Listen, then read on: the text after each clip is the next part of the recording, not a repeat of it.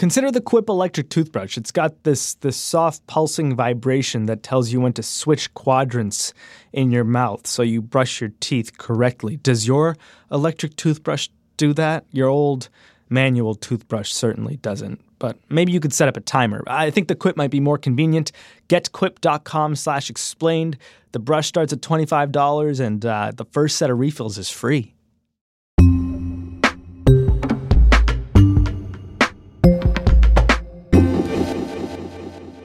It's the end of the year. Time to tie up loose ends, think about those resolutions. And if you're President Donald Trump, maybe fill all those vacant positions in your cabinet. A couple of key vacancies here are being filled as the administration approaches the halfway point of Mr. Trump's term. Starting with Attorney General. Who is it? The new pick for the president's attorney general is someone by the name of uh, William Barr a terrific man, a terrific person, a brilliant man. I did not know him for until recently when I went through the process of looking at people, and he was my first choice from day one. In the world of Washington, D.C. lawyers, uh, Bill Barr is a very well known figure. He was the Attorney General more than 25 years ago, and he's a well known Republican lawyer in town ever since and he's you know a, very much a known quantity to, to the Washington D.C. legal bar, which is why a lot of uh, Republicans and even some Democrats were uh, comforted, frankly, to hear his name uh, mentioned as, as the as the candidate. Devlin Barrett covers the Justice Department and the FBI for the Washington Post. I think what's interesting about this pick is that a lot of people who were talking to the president urged him to pick Barr. And the president seemed convinced, uh, by his own accounting of, of the conversations, fairly early on in the discussions. But it was Barr who seemed to take more convincing that, you know, it was the right idea for him to go back to a job he'd already had once before. Yeah. Uh, that it was the right idea for him to go into this administration. Over time, I'm told what happened was Barr came to listen to the folks who were telling him, uh, they're offering you this job because you know you're needed right now. You're you're the type of person that is needed in the department, and I think that message ended up resonating with him. Does he have an easy road to confirmation? I don't think anyone who's nominated for the attorney general right now would have an easy road. I think even with some relief in some quarters that Bill Barr is the choice, this will be a very tough confirmation hearing because both parties are going to want Barr to make very explicit promises about what he will or won't do. But the GOP, of course, has the votes, right? The Republicans have the votes. It shouldn't be that much of a of a cliffhanger. But you know, these hearings can get contentious even when votes themselves aren't in doubt. And there's always a chance that Barr could give an answer or a set of answers to questions that give real pause to someone on either side of the aisle, and that can change the math. So, early next year, when we do get to the point of confirmation hearings, what issues are likely to come up? First and foremost will be the question of what is his view of the Mueller investigation. When Deputy Attorney General Rod Rosenstein was asked at Congress, and for a long time Rosenstein has been uh, overseeing that investigation, he was asked, Would you fire Bob Mueller if you were ordered to? And what Rosenstein said was he hasn't seen any good cause to fire Bob Mueller, and, we, and he would have to see something like good cause uh, to even consider that. Yeah. So I very much expect Barr will get a similar question as, you know, what would be your standard for firing the special counsel? And that answer carries some pretty big consequences in, in either direction.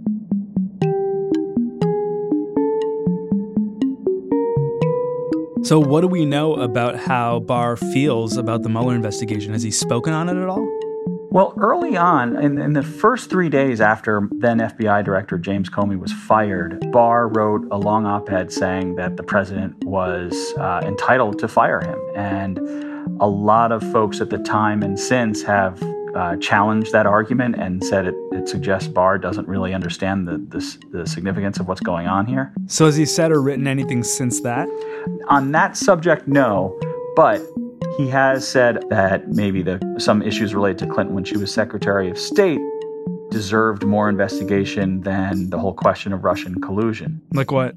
Well, for example, there was an old, what's generally referred to as the Uranium One deal, which is uh, was a corporate merger involving a Russian firm and a uranium company, and a bunch of conservatives have argued that that deal looks dirty because it was approved ultimately by the State Department. Conservatives have raised questions about that and demanded to know why the Justice Department didn't investigate that further. To be clear, the Justice Department, in fact, did investigate that, prosecuted someone, and then closed the case. The argument against this whole thing is that maybe the Justice Department wasn't thorough enough. And I think some Democrats are concerned that Barr voicing even partial support to that notion is, is alarming to them. Barr and Mueller have both been around for a long time. Have these guys ever crossed paths, worked together? Yeah, absolutely. Mueller used to work for Barr. I huh. mean, they and they worked together on one of the the biggest terrorism cases of the 80s and 90s, which was the downing of Pan Am 103 over Lockerbie.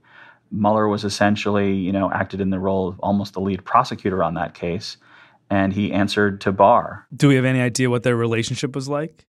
I was told it, it's a it was a fairly professional and respectful relationship. Barr was Mueller's boss, and I, I think you know most people who've worked with Mueller tend to have a lot of respect for him, and I think frankly most people who've worked with Barr tend to have a lot of respect for him. And I've I've always heard that about those two men uh, in the time that they they worked together.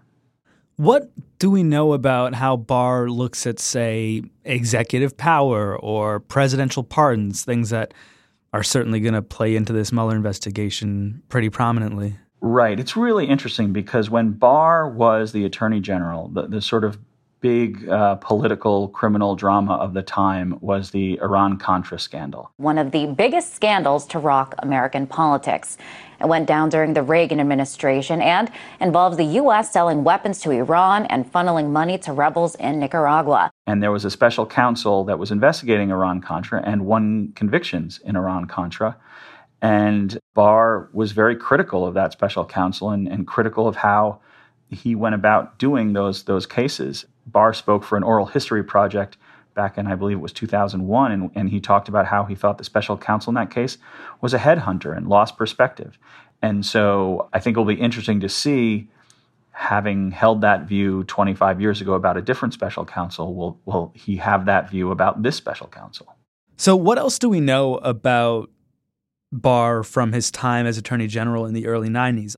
Is there anything to be said for how he might approach things like criminal justice as Attorney General from his first term? There is actually. In fact, at Barr's time as Attorney General the first time, he faced a peak in crime around the country, uh, a lot of it traced to the drug trade. And both Barr and the Bush administration believed very strongly that the answer was to lock more people up. Here's a bit of the president's nominee on political issues. In his words, in the 60s and 70s, we didn't build prisons. Uh, we didn't put people in prison, and when we did put people in prison, they served short sentences. We have to have aggressive steps to suppress the criminals of today who are wreaking havoc today on the streets. In Barr's terms, you know, repeat offenders who do so much of the worst crime in, in communities uh, need to be sent to prison for a long time. That was Barr's solution then. It's certainly a, a common view among a lot of conservatives. But in the 25 years since, there's been a lot of questions raised by both liberals and conservatives that uh, what they call mass incarceration has not really made much of a difference either way as far as crime goes, and in fact has made some communities measurably worse by locking people up for long prison sentences uh, for nonviolent offenses. I'm very curious to see has Barr's view of that question changed at all in 25 years, or is he still a general in the war on drugs, which is what he was uh, back then? Right. There was just this bipartisan effort to change mandatory minimum sentences. Did Barr speak out on that? Uh, he didn't speak out on that. And one of the interesting things about that debate is that it splits conservatives uh, more than it splits liberals.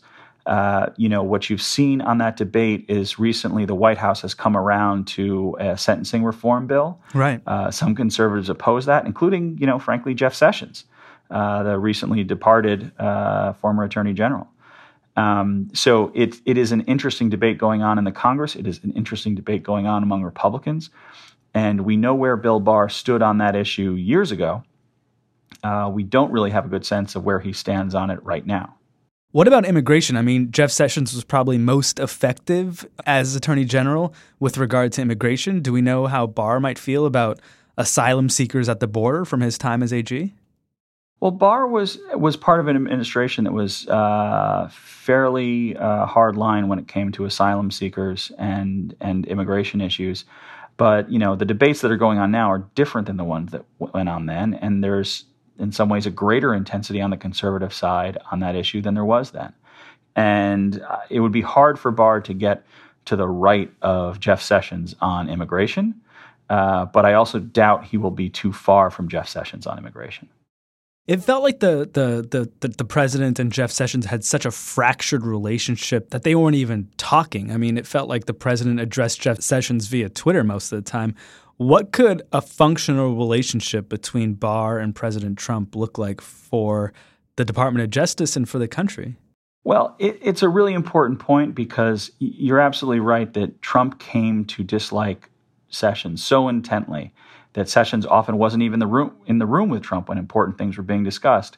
In theory, uh, if we have a new attorney general in Bill Barr, we will probably see at least a temporary return to the natural order of things, which is that a president speaks directly to his attorney general on a regular basis. Hmm. But look, there are a lot of tough issues here that divide the White House from the Justice Department in some ways. Mueller is one of them, but there are others. And I think there will be tensions there no matter who is the attorney general. And one of the big challenges, I think, for Barr, if he's confirmed as the attorney general, is he's going to have to navigate those tensions and he's going to have to manage that relationship in a way that Jeff Sessions wasn't able to do.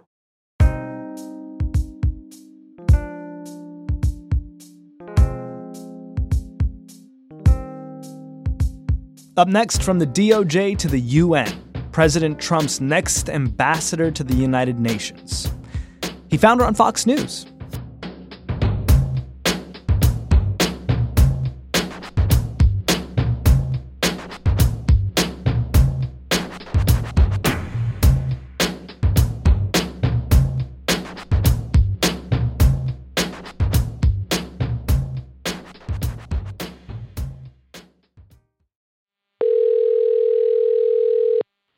Hello. Hey, Courtney.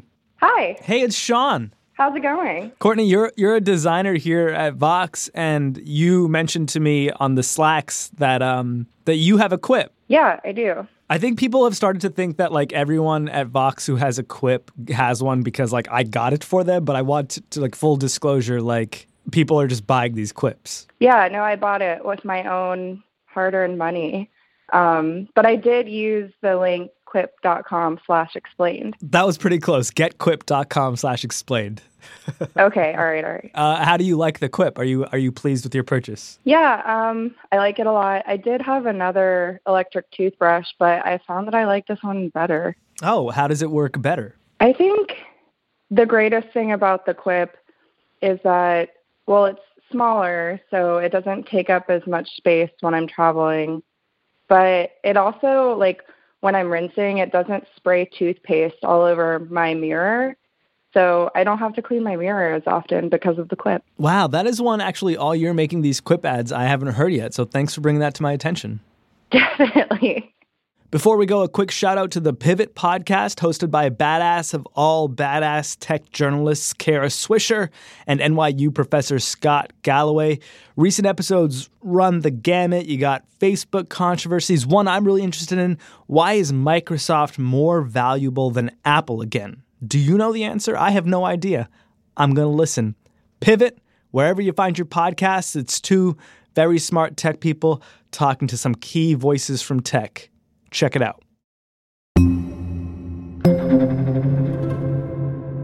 Jen Kirby, you report on national security for Vox. Nikki Haley was a known quantity, a former governor. Who is Heather Nauert, President Trump's pick to replace her as UN ambassador? Heather Nauert is currently serving as the spokesperson for the State Department, and she's been there for about 19 months so far. Hi, everyone. How are you today? Always look forward to our our chats together. She comes to the State Department from the president's favorite television network, Fox, mm. um, including being a former Fox and Friends host. Anything else going on? Heather, what's more valuable? Would you rather have the beer or the baseball? I'd rather have the beer, Me too. actually. But the next day, you'd rather have the kids ball. with me. My kids were with me, then I'd take the ball. And before that, she worked in journalism a bit. She had a stint as a correspondent for ABC, but doesn't have a vast background of foreign policy experience that you'd expect for someone who's about to be UN ambassador. Right, like give us like a best of. Who's been UN ambassador in the past? There's been some big shots.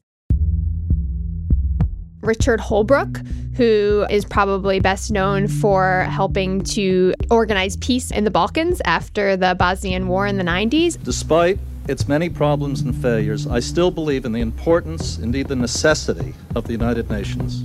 Former President George H.W. Bush was UN ambassador. One basic tenet of our foreign policy is that the U.S. firmly supports the right of all peoples to emigrate. Samantha Powers was also UN ambassador under the Obama administration. We have convened the Security Council today because the Russian Federation and the Assad regime have launched an all out air and ground offensive against eastern Aleppo and its 275,000 civilians. And even John Bolton, Trump's current national security advisor, was a UN ambassador under the second Bush presidency, even though he really hated the UN.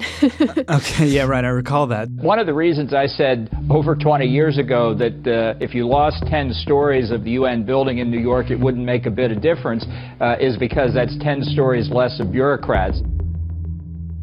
Heather Nauert will be nominated. Uh, she's going to work with Nikki Haley to replace Nikki at the United Nations. She'll be ambassador to the United Nations. What has the president said about her? Why did he choose her?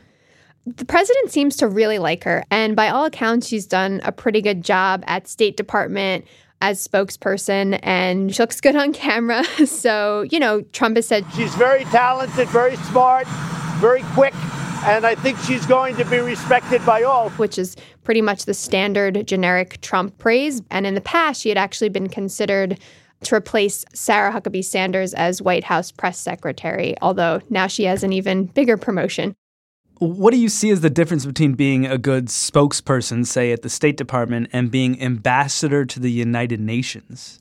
She's not just talking about the United States, she has to actually make policy decisions. And that's sort of unclear of A, how she'll go about doing that, and B, how much power the administration will kind of give to her to to make those decisions and, and do it on her own and, and kind of carve out the same stamp that Nikki Haley did when she served in the post.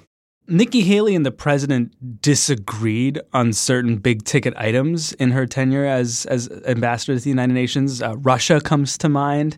Uh, she always spoke more forcefully about sanctions against Russia, against Russian belligerents. Is there a sense that Heather Nauert might be someone who toes the line more for President Trump? That's kind of, I think, the big question that we don't quite know yet. Nikki Haley kind of elevated the post and made it a big deal.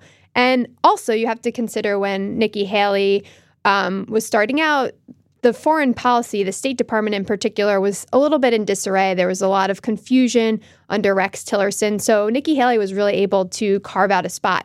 And she was able to push back sometimes against President Trump. The question is, especially now that there's a different um, foreign policy muscle in the administration, specifically John Bolton, the National Security Advisor, and Secretary of State Mike Pompeo. The question is whether they'll kind of let her make those decisions or they'll be kind of tussling um, back in Washington to make sure she toes the line. You talk about people who've held the position before John Bolton, Samantha Power, George H.W. Bush. These are people with real vision, ideology for how the United States and the UN should cooperate. Do we have any idea what Heather Nauert's ideology about the United States' position in the world is? You know, besides working as the State Department spokesperson, where she's been, you know, a pretty effective communicator about the administration's policies, with the exception of a couple of gaffes along the way. Um, we don't really know what her philosophy is because she hasn't been a policymaker and hasn't really been involved in politics, at least in sort of the sense that we would consider for someone like Nikki Haley or even John Bolton. What are the gaffes along the way? Well, she got off to a bit of a rough start. Last year, there was a notable tweet in October where she said North Korea will not obtain a nuclear capability, seeming to forget that they already had nuclear capabilities.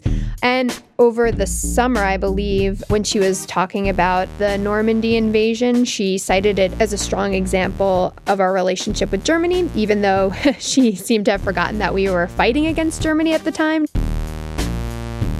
Yikes. And she also posted an Instagram picture of herself smiling in front of the Saudi Arabia royal court during a trip that was about Jamal Khashoggi, the Saudi Arabian dissident journalist who was murdered by Saudi connected officials. So it really seemed to be in poor taste at that particular time.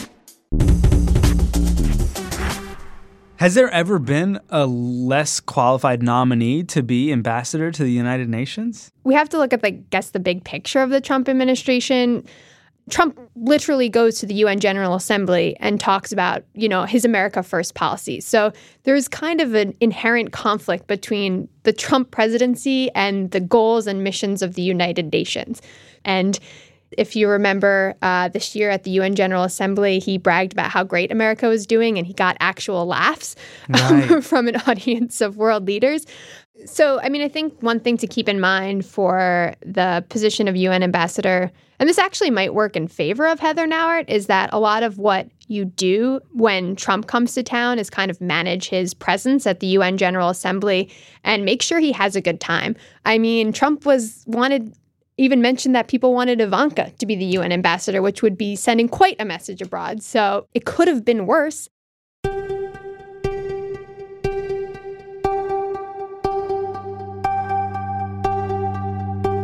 Jen Kirby reports on the world for Vox. I'm Sean Rameswaram. This is Today Explained. The cabinet includes Irene Noguchi as executive producer, Bridget McCarthy as editor, Efim Shapiro as engineer, Luke Vander Ploeg and Noam Hassenfeld as producers, Catherine Wheeler as the intern, and the overqualified Breakmaster Cylinder as composer. Today Explained is produced in association with Stitcher, and we are part of the Vox Media Podcast Network.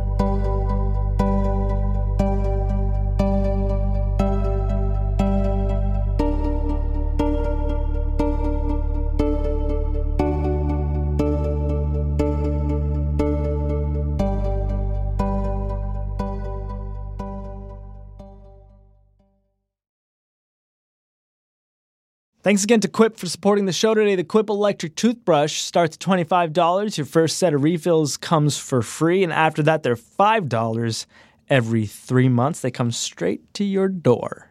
GetQuip.com slash explained, G E T Q U I P dot com slash explained.